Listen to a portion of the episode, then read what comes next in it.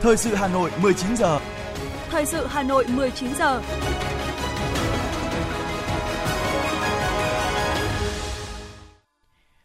Xin kính chào quý vị và các bạn. Bây giờ là chương trình thời sự của Đài Phát thanh và Truyền hình Hà Nội, phát trực tiếp trên sóng phát thanh tần số FM 90 MHz. Tối nay chủ nhật, ngày 19 tháng 6 năm 2022, chương trình có những nội dung chính sau đây. Chủ tịch Quốc hội nước Cộng hòa Mozambique Esperanca Laurinda Francisco Nhuan Biat đến Hà Nội bắt đầu thăm chính thức Việt Nam từ ngày 18 đến ngày 23 tháng 6. Phó Bí thư Thường trực Thành ủy Hà Nội Nguyễn Thị Tuyến dự lễ kỷ niệm 10 năm ngày thành lập Đảng bộ các khu công nghiệp và chế xuất Hà Nội. Bộ Tài chính đề xuất giảm thuế bảo vệ môi trường với xăng dầu xuống mức sàn. Hà Nội kết thúc kỳ thi vào lớp 10 công lập đối với khối không chuyên. Thủy điện Hòa Bình đóng cửa xả đáy cuối cùng. Phần tin thế giới có những thông tin Tổng thống Mỹ Biden sẽ đến Ả Rập Xê Út và Israel vào tháng 7 tới. Nhóm các nền kinh tế phát triển và mới nổi hàng đầu thế giới G20 đặt mục tiêu huy động 1,5 tỷ đô la Mỹ cho quỹ ứng phó các đại dịch toàn cầu. Đã xuất hiện hơn 2.000 ca đậu mùa khỉ ở 42 quốc gia trên thế giới. Sau đây là nội dung chi tiết sẽ có trong chương trình. Thưa quý vị và các bạn, Chiều qua, đoàn đại biểu Quốc hội Cộng hòa Mozambique do Chủ tịch Quốc hội Cộng hòa Mozambique Esperanca Laurinda Francisco Nhuan Biat dẫn đầu đã đến thủ đô Hà Nội, bắt đầu chuyến thăm chính thức Việt Nam từ ngày 18 đến ngày 23 tháng 6, theo lời mời của Ủy viên Bộ Chính trị, Chủ tịch Quốc hội Vương Đình Huệ. Đây là chuyến thăm Việt Nam đầu tiên của bà Esperanca Laurinda Francisco Nhuan Biat trên cương vị Chủ tịch Quốc hội Mozambique kể từ khi nhậm chức vào tháng 1 năm 2020 và là chuyến thăm Việt Nam đầu tiên của một vị Chủ tịch Quốc hội Mozambique. Chuyến thăm chính thức Việt Nam của Chủ tịch Quốc hội Esperanca Laurinda Francisco Nhuan Piat cùng đoàn đại biểu Quốc hội Cộng hòa Mozambique nhằm củng cố và thúc đẩy hơn nữa quan hệ hữu nghị truyền thống và hợp tác nhiều mặt giữa hai nước, đồng thời thúc đẩy quan hệ hợp tác giữa Quốc hội Việt Nam và Quốc hội Mozambique. Chuyến thăm là điểm nhấn quan trọng cho quan hệ hữu nghị truyền thống và hợp tác nhiều mặt giữa Việt Nam, Mozambique trong bối cảnh hai nước hướng tới kỷ niệm 50 năm thiết lập quan hệ ngoại giao. Phó Thủ tướng Chính phủ Lê Văn Thành vừa ký quyết định số 729 phê duyệt chương trình truyền thông về biển và đại dương đến năm 2030. Theo đó, đến năm 2025, 100% các cơ quan báo chí trung ương và địa phương, báo đối ngoại có chuyên trang, chuyên mục về biển và đại dương trên các sản phẩm thông tin, báo, bản tin, tạp chí in, trang thông tin điện tử, kênh phát thanh, truyền hình của cơ quan – 100% các bộ ngành có liên quan đến quản lý nhà nước về biển đảo và hải đảo, các tỉnh thành phố trực thuộc trung ương có chuyên mục về biển và đại dương trên trang thông tin điện tử của cơ quan. Hàng năm, 100% phóng viên, biên tập viên, kỹ thuật viên, lãnh đạo cơ quan báo chí, những người làm công tác thông tin, tuyên truyền về các vấn đề liên quan đến biển và đại dương tại các cơ quan báo chí truyền thông, xuất bản ở trung ương và địa phương, cán bộ thông tin cơ sở và thông tin đối ngoại được tập huấn, cập nhật về hệ thống chính sách, pháp luật, kiến thức cơ bản về biển và đại dương. Đến năm 2030, 100% các cơ sở giáo dục trong hệ thống giáo dục quốc dân, tư thục và quốc tế thực hiện hoạt động truyền thông về biển và đại dương thông qua việc lồng ghép nội dung liên quan vào một số môn học chính khóa, hoạt động ngoại khóa phù hợp với cấp học, trình độ đào tạo. Hàng năm, phân đấu hơn 80% các tổ chức đoàn thể chính trị xã hội các cấp, các tập đoàn kinh tế lớn của nhà nước tham gia hoạt động truyền thông về biển và đại dương. Phạm vi không gian của chương trình là toàn quốc, các ban, bộ, ngành trung ương và địa phương, trong đó ưu tiên 28 tỉnh thành phố trực thuộc trung ương có biển, tại một số quốc gia có đông người Việt Nam sinh sống, làm việc và học tập, các quốc gia có quan hệ hữu nghị truyền thống với Việt Nam – truyền thông về nội hàm, mục tiêu, giải pháp phát triển bền vững 6 ngành kinh tế biển xác định trong nghị quyết số 36, du lịch và dịch vụ biển, kinh tế hàng hải, khai thác dầu khí và các tài nguyên khoáng sản biển khác – nuôi trồng và khai thác hải sản, công nghiệp ven biển, năng lượng tái tạo và các ngành kinh tế biển mới, lồng ghép các mục tiêu nhiệm vụ của chương trình này với các chương trình đề án dự án truyền thông, tuyên truyền khác có liên quan. Nhiệm vụ và giải pháp khác của chương trình là khen thưởng động viên kịp thời các tổ chức cá nhân, ngăn chặn xử lý thông tin sai lệch, đồng thời xây dựng và tổ chức các giải thưởng, cuộc thi truyền thông về biển và đại dương nhằm khuyến khích các tổ chức cá nhân trong nước và quốc tế tham gia các hoạt động truyền thông, nâng cao nhận thức về biển và đại dương. Sáng nay, Đảng ủy các khu công nghiệp và chế xuất Hà Nội đã tổ chức lễ kỷ niệm 10 năm ngày thành lập Đảng bộ các khu công nghiệp và chế xuất Hà Nội 19 tháng 6 2012, 19 tháng 6 2022. Tham dự có Ủy viên Trung ương Đảng, Phó Bí thư Thường trực Thành ủy Hà Nội Nguyễn Thị Tuyến, Ủy viên Ban Thường vụ Thành ủy, Trưởng ban Tuyên giáo Thành ủy Bùi Huyền Mai, đại diện Bộ Kế hoạch Đầu tư và các sở ban ngành thành phố. Phát biểu tại buổi lễ, Phó Bí thư Thường trực Thành ủy Nguyễn Thị Tuyến biểu dương ghi nhận và chúc mừng những thành tích mà các thế hệ cán bộ công chức, người lao động Đảng bộ các khu công nghiệp và chế xuất Hà Nội đã đạt được trong 10 năm qua. Trong bối cảnh thủ đô đất nước hội nhập quốc tế ngày càng sâu rộng với nhiều khó khăn thách thức lớn, Phó Bí thư Thường trực Thành ủy đề nghị Đảng ủy các khu công nghiệp và chế xuất tập trung làm tốt một số nhiệm vụ trọng tâm. Phó Bí thư Thường trực Thành ủy mong muốn Đảng ủy các khu công nghiệp và chế xuất Hà Nội phải thực sự là cầu nối giữa các doanh nghiệp và thành phố, từ đó xây dựng mối quan hệ gắn kết, hợp tác cùng có lợi giữa các doanh nghiệp trong các khu công nghiệp để tạo ra những bứt phá mới trong phát triển kinh tế. Trong chặng đường tiếp theo, Đảng bộ các khu công nghiệp và chế xuất Hà Nội sẽ tiếp tục phát huy trí tuệ và sức mạnh tập thể, vượt qua mọi khó khăn thử thách, xây dựng Đảng bộ ngày càng lớn mạnh, đáp ứng yêu cầu xây dựng phát triển thủ đô trong thời kỳ mới. Dịp này, Thành ủy Hà Nội đã trao tặng Đảng bộ các khu công nghiệp và chế xuất Hà Nội bức chướng với nội dung đoàn kết, dân chủ, sáng tạo, phát triển. 20 tập thể cá nhân đã vinh dự được nhận bằng khen của Ban Thường vụ Thành ủy, 25 tập thể cá nhân cũng vinh dự được nhận giấy khen của Đảng ủy các khu công nghiệp và chế xuất Hà Nội. Thời gian tới để góp phần giảm đà tăng của giá xăng dầu, Bộ Tài chính đã xin ý kiến các bộ ngành để báo cáo chính phủ, báo cáo Ủy ban Thường vụ Quốc hội đề xuất giảm thuế bảo vệ môi trường xuống mức sàn. Theo đó, trung bình mỗi lít xăng dầu sẽ giảm từ 550 đến 1.100 đồng trên một lít hoặc kg tùy từng loại. Hội nghị công bố quy hoạch và xúc tiến đầu tư vùng đồng bằng sông Cửu Long thời kỳ 2021-2030 sẽ diễn ra tại thành phố Cần Thơ vào ngày 21 tháng 6 tới đây do Thủ tướng Chính phủ chủ trì với sự tham dự của các ban bộ ngành trung ương, các địa phương trong vùng thành phố Hồ Chí Minh cùng các nhà đầu tư doanh nghiệp, đối tác phát triển, giới chuyên gia, nhà khoa học. Hội nghị sẽ bao gồm các nội dung sau: công bố quy hoạch vùng đồng bằng sông Cửu Long thời kỳ 2021-2030, tầm nhìn đến năm 2050 đã được Thủ tướng Chính phủ phê duyệt tại quyết định số 287 ngày 28 tháng 2 2022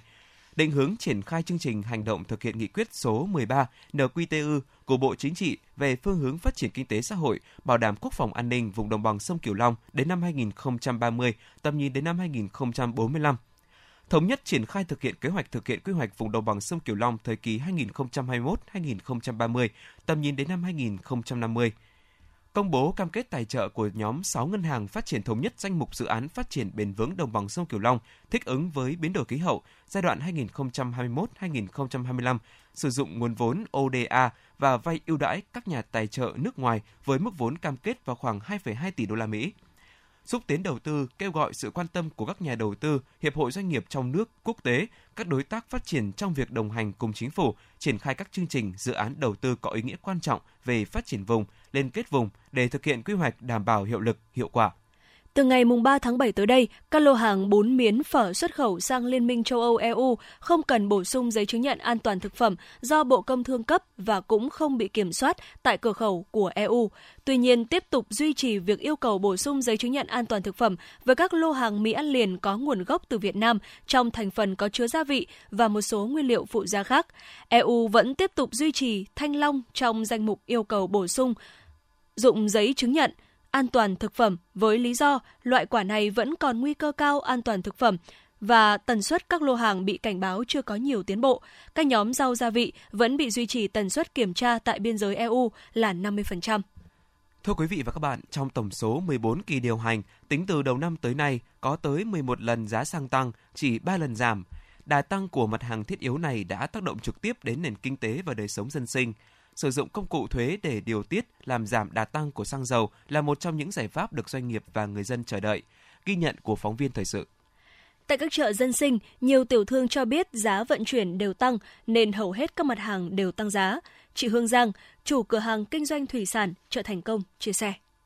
Ví dụ con cá đáng chỉ bán 50 nhưng bây giờ phải lên bán 55 nghìn một cân. Mà người ta còn không mua, nhưng người ta bảo đắt quá nhưng mà xăng nó tăng lên ấy. Nên mình phải bán đắt lên.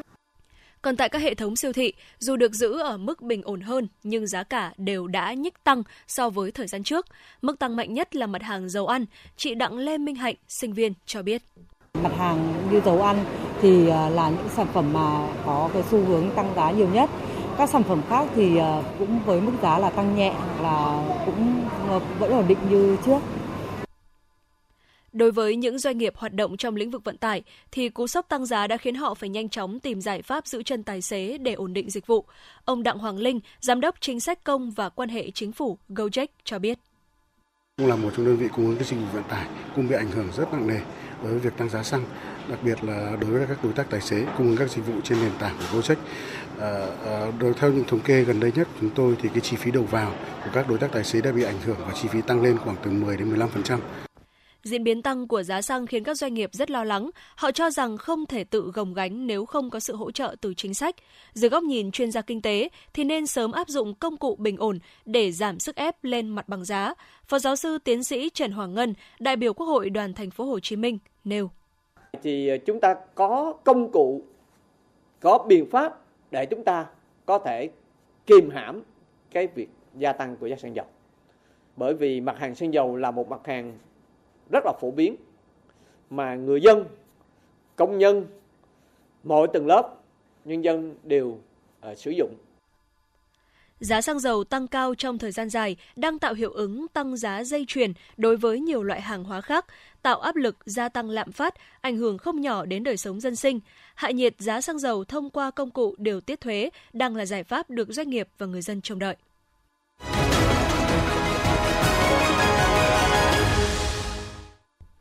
Tiếp tục là phần tin. Thưa quý vị và các bạn, Ban tuyên giáo Thành ủy Hà Nội đã ban hành hướng dẫn số 61 về việc tuyên truyền phòng chống tham nhũng, thực hành tiết kiệm, chống lãng phí và phổ biến giáo dục pháp luật trong các trường trung học cơ sở, trung học phổ thông trên địa bàn thành phố giai đoạn 2021-2025. Mục đích của hướng dẫn là thông qua công tác phổ biến, quán triệt, tuyên truyền nhằm làm rõ tầm quan trọng của cuộc đấu tranh chống tham nhũng, lãng phí, nâng cao nhận thức trách nhiệm của các cấp ủy Đảng, chính quyền, đoàn thể, nhất là người đứng đầu – qua đó tạo sự thống nhất trong lãnh đạo, chỉ đạo, triển khai tổ chức thực hiện chương trình số 10, chuyên đề số 07 và hoạt động phổ biến giáo dục pháp luật đối với học sinh các trường trung học cơ sở, trung học phổ thông trên địa bàn thành phố, bảo đảm chất lượng, tiến độ và hiệu quả, góp phần giữ vững ổn định chính trị, thúc đẩy phát triển kinh tế xã hội của thủ đô và đất nước. Thưa quý vị và các bạn, sáng nay ngày 19 tháng 6, các thí sinh thi vào lớp 10 Trung học phổ thông công lập ở Hà Nội làm bài thi môn toán theo hình thức tự luận với thời gian làm bài là 120 phút. Đây cũng là môn thi cuối cùng của kỳ thi tuyển sinh vào lớp 10 Trung học phổ thông công lập đối với khối không chuyên, ghi nhận của phóng viên Thanh Duyên. Thời tiết sáng nay tiếp tục nắng nóng, nhưng hầu hết các thí sinh đều hào hứng, tự tin bước vào môn thi cuối cùng của kỳ thi. Bởi ngày thi đầu tiên với hai môn ngữ văn và ngoại ngữ diễn ra khá thuận lợi, đề thi vừa sức – Kết thúc 120 phút làm bài thi môn toán, các thí sinh cho biết đề thi không quá khó. Nếu nắm vững kiến thức cơ bản trong chương trình học lớp 9 đều có thể làm được từ 7 điểm trở lên. Con thấy đề nó cũng ổn, nó không quá khó đâu con nghĩ ạ. Vừa sức ạ, nào chương trình học hết. Con thấy đề cũng không khó nó cũng không dễ. Đều là kiến thức bọn con học rồi ạ. Nói chung là nó không phải đánh đố gì quá. Môn toán sáng nay cũng là môn thi cuối cùng của kỳ thi tuyển sinh vào lớp 10 trung học phổ thông công lập với khối không chuyên nên các thí sinh đều phấn khởi rời trường thi. Nhiều thí sinh cho biết đề thi cả ba môn đều vừa sức với học sinh. Em Nguyễn Anh Khoa dự thi tại điểm thi trường Trung học phổ thông Lê Quý Đôn Đống Đa và Trương Khánh Linh dự thi tại điểm thi trường Trung học phổ thông Việt Đức cho biết. Kỳ thi vào 10 năm nay thì tất cả các môn đều rất là phù hợp, có thể là dễ đối với nhiều bạn. Nếu mà học ổn từ đầu năm lớp 9 thì tất cả các bạn đều có thể đạt có thể trên 9. Đề này khá là phù hợp với điều kiện khó khăn. Những gì mà họ ra thì mình đã đều được học hết rồi và đây cũng thuộc dạng là đề mà dễ tầm trung các bạn có thể làm được ấy ạ. Kỳ thi tuyển sinh vào lớp 10 công lập của Hà Nội diễn ra trong thời điểm nắng nóng nên các điểm thi đều bật tất cả các thiết bị làm mát như quạt và điều hòa. Các lực lượng thanh niên tình nguyện cung cấp nước uống, quạt cầm tay cho thí sinh, tạo điều kiện thuận lợi nhất cho các em trong các buổi thi. Chính quyền địa phương và các lực lượng chức năng cũng tham gia hỗ trợ phụ huynh và học sinh trong việc tổ chức điểm trông giữ xe, khu vực chờ cho phụ huynh, hướng dẫn phân luồng giao thông tại các điểm thi. Em Nguyễn Minh Ngọc, dự thi tại điểm thi Trung học phổ thông Kim Liên cho biết. Trước đấy thì con cũng được thi thử nhiều, cũng được cọ sát nhiều với cả căn bản ở trường thì các cô cũng chuẩn bị rất khá là đầy đủ nên là con cũng không bị bỡ ngỡ lắm luôn ạ với cả là các cô trong thi mặc dù là các cô trông rất là chặt nhưng mà các cô cũng tạo cái tinh thần thoải mái để cho các thí sinh thi cũng thoải mái ạ cái điều kiện khá là thuận lợi ạ thế nên là con thi khá là tốt ạ theo thống kê của Sở Giáo dục và Đào tạo Hà Nội, trong kỳ thi tuyển sinh vào lớp 10 trung học phổ thông công lập, toàn thành phố có gần 107.000 thí sinh đăng ký dự thi. Kết thúc 3 buổi thi, số thí sinh đến dự thi là hơn 105.600 em, hơn 1.000 thí sinh bỏ thi. toàn thành phố có 186 thí sinh diện F0, trong đó 41 thí sinh tự nguyện tham dự kỳ thi được bố trí thành 37 phòng thi, đảm bảo yêu cầu phòng chống dịch và các thí sinh đều được các điểm thi tạo điều kiện thi tốt nhất. 145 thí sinh F0 còn lại sẽ được xét tuyển đặc cách theo quy định. Các điểm thi đều ghi nhận tinh thần trách nhiệm cao của đội ngũ cán bộ làm thi ở từng vị trí, dù trong phòng thi hay giám sát hành lang, vòng ngoài nhằm đảm bảo một kỳ an toàn và đúng quy chế. Bà Nguyễn Thị Thu Hương, Phó trưởng phòng giáo dục quận Hà Đông cho biết. Hà Đông có 6.815 thí sinh với 10 điểm thi, có 3 học sinh ờ, mắc F0 vẫn được dự thi ở ờ, 3 điểm thi là của Trung học cơ sở Trần Đăng Ninh, Trung học cơ sở Nguyễn Trãi và Trung học phổ thông Quang Trung. Các em được bố trí phòng thi riêng và cũng ờ, đảm bảo đầy đủ các cái điều kiện để dự thi. Cũng có một học sinh ở Trung học cơ sở Phú La Ờ, do bị gãy tay thì cũng đã được bố trí một phòng riêng và có học sinh hỗ trợ ờ, để tạo điều kiện tốt nhất cho học sinh đó vẫn được dự thi. Ngày mai 20 tháng 6, các thí sinh dự thi vào các trường chuyên, khối chuyên sẽ tiếp tục dự thi các môn chuyên đã đăng ký. Nằm trong chuỗi các hoạt động chiến dịch thanh niên tình nguyện hè 2022, sáng nay Đoàn Thanh niên Hội Liên hiệp Thanh niên quận Hoàn Kiếm tổ chức ngày hội khám bệnh tình nguyện, tặng thuốc miễn phí và trao hỗ trợ cho các hoàn cảnh khó khăn trên địa bàn. Với phương châm an toàn rộng khắp thiết thực hiệu quả, hôm nay chuỗi hoạt động tình nguyện hướng về cộng đồng được các đoàn viên thanh niên của quận Hoàn Kiếm cụ thể hóa bằng việc trao tặng 18 xuất quà cho trẻ em có hoàn cảnh khó khăn và vận động các cơ sở đoàn hội đội ủng hộ quỹ bảo trợ trẻ em của quận, trao tặng kinh phí sửa chữa nhà nhân ái cho gia đình có hoàn cảnh khó khăn trên địa bàn phường Hàng Trống với số tiền trị giá 20 triệu đồng, hướng tới kỷ niệm 72 năm ngày truyền thống lực lượng thanh niên sung phong, đoàn thanh niên, hội liên hiệp thanh niên quận đã trao tặng sổ tiết kiệm cho quỹ Nghĩa tình đồng đội của quận Hoàn Kiếm và 120 xuất quà cho các cựu thanh niên sung phong. Ngày hội khép lại với hoạt động ý nghĩa khám bệnh tình nguyện, phát thuốc miễn phí cho các đồng chí, hội viên, hội cựu thanh niên sung phong và trẻ em có hoàn cảnh khó khăn ở 18 phường trên địa bàn.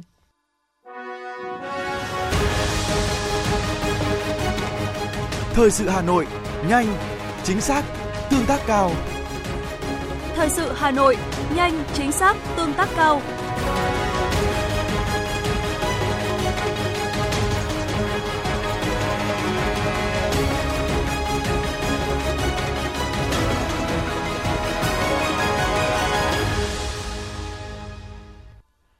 Xin chuyển sang những thông tin về giao thông đô thị. Thưa quý vị và các bạn, Văn phòng Ủy ban nhân dân thành phố Hà Nội đã có văn bản gửi Sở Xây dựng, Sở Tài nguyên và Môi trường yêu cầu xử lý dứt điểm tình trạng ùn ứ rác trên một số tuyến phố.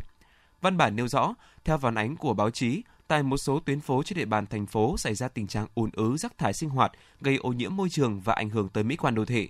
Để xử lý dứt điểm tình trạng trên, Phó Chủ tịch Ủy ban nhân dân thành phố Hà Nội Nguyễn Trọng Đông có ý kiến chỉ đạo, giao Giám đốc Sở Xây dựng chủ trì phối hợp với Giám đốc Sở Tài nguyên và Môi trường kiểm tra, chỉ đạo xử lý, giải quyết ngay tình trạng ùn ứ rác, báo cáo Ủy ban nhân dân thành phố trước ngày 30 tháng 6.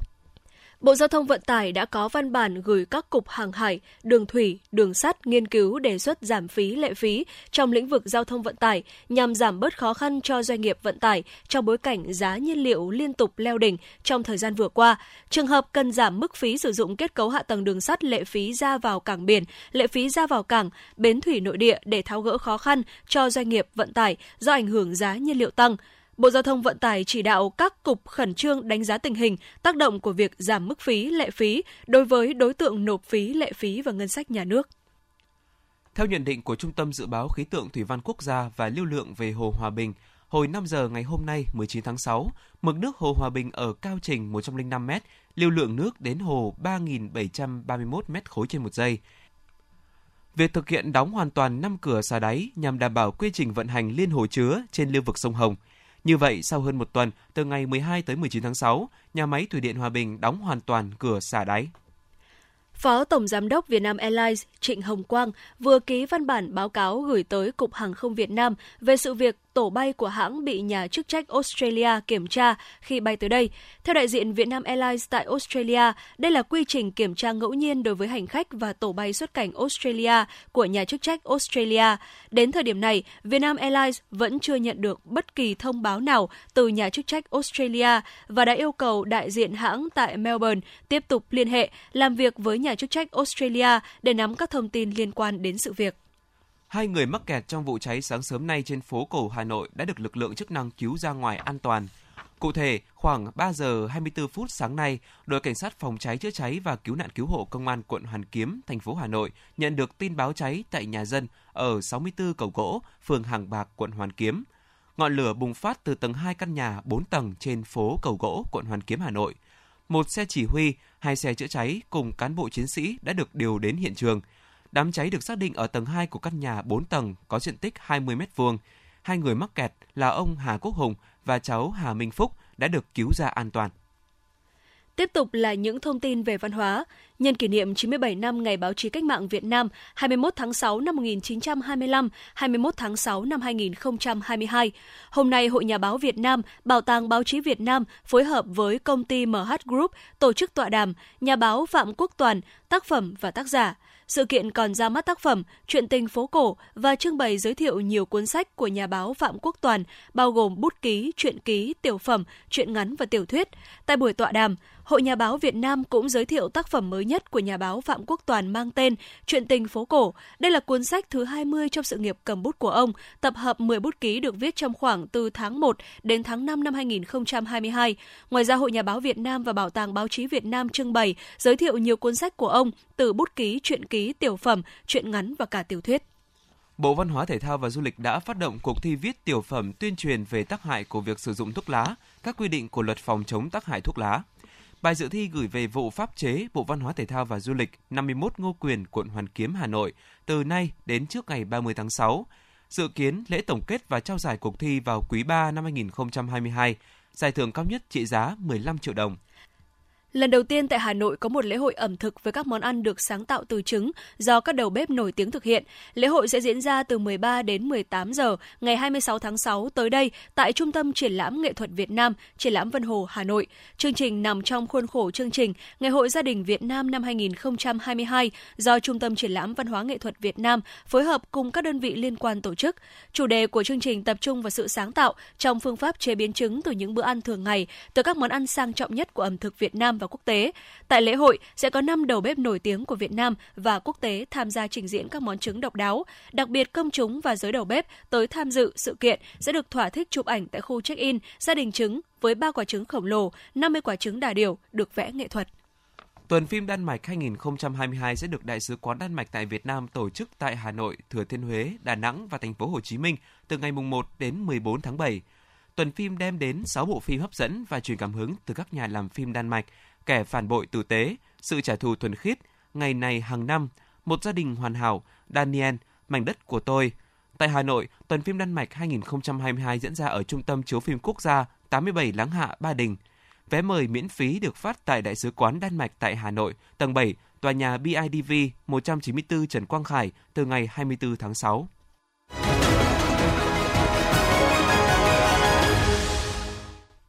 Sẽ được chuyển sang phần tin thế giới. Tổng thống Mỹ Joe Biden sẽ công du Ả Rập Xê Út và Israel vào tháng 7 tới. Chuyến công du có thể bao gồm cuộc gặp với Thái tử Ả Rập Xê Út Mohammed bin Salman. Chuyến thăm nhằm mục đích củng cố quan hệ giữa Mỹ và Ả Rập Xê Út vào thời điểm Tổng thống Biden và chính quyền Mỹ đang nỗ lực tìm cách hạ giá xăng dầu ở nước này. ASEAN và New Zealand mong muốn nối lại các hoạt động đã bị tạm dừng do đại dịch COVID-19, bao gồm giao lưu doanh nghiệp và giao lưu nhân dân, mở lại biên giới của New Zealand vào cuối tháng 7 tới.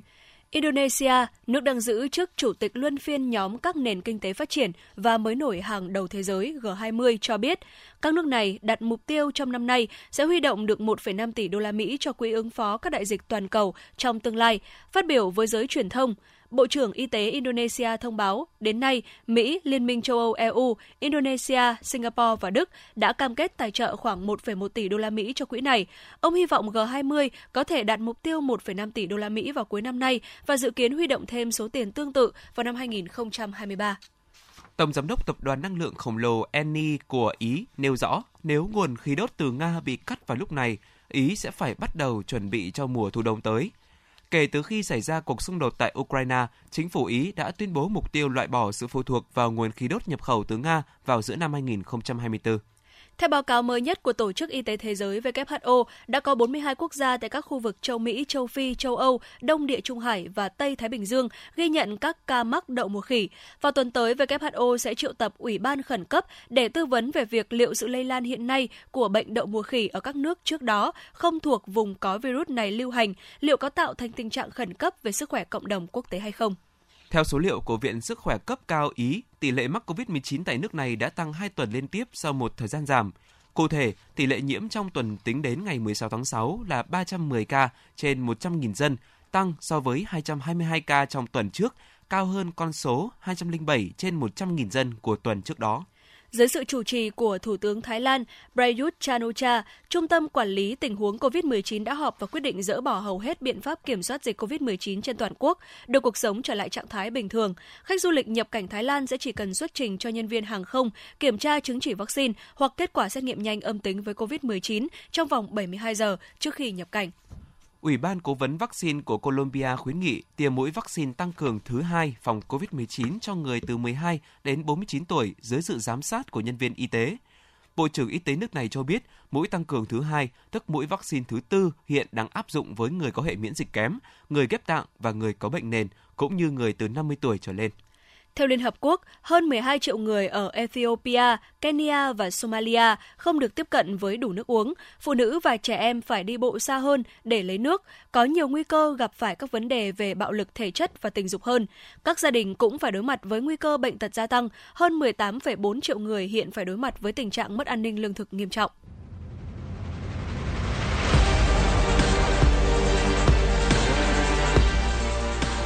Bản tin thể thao Bản tin thể thao.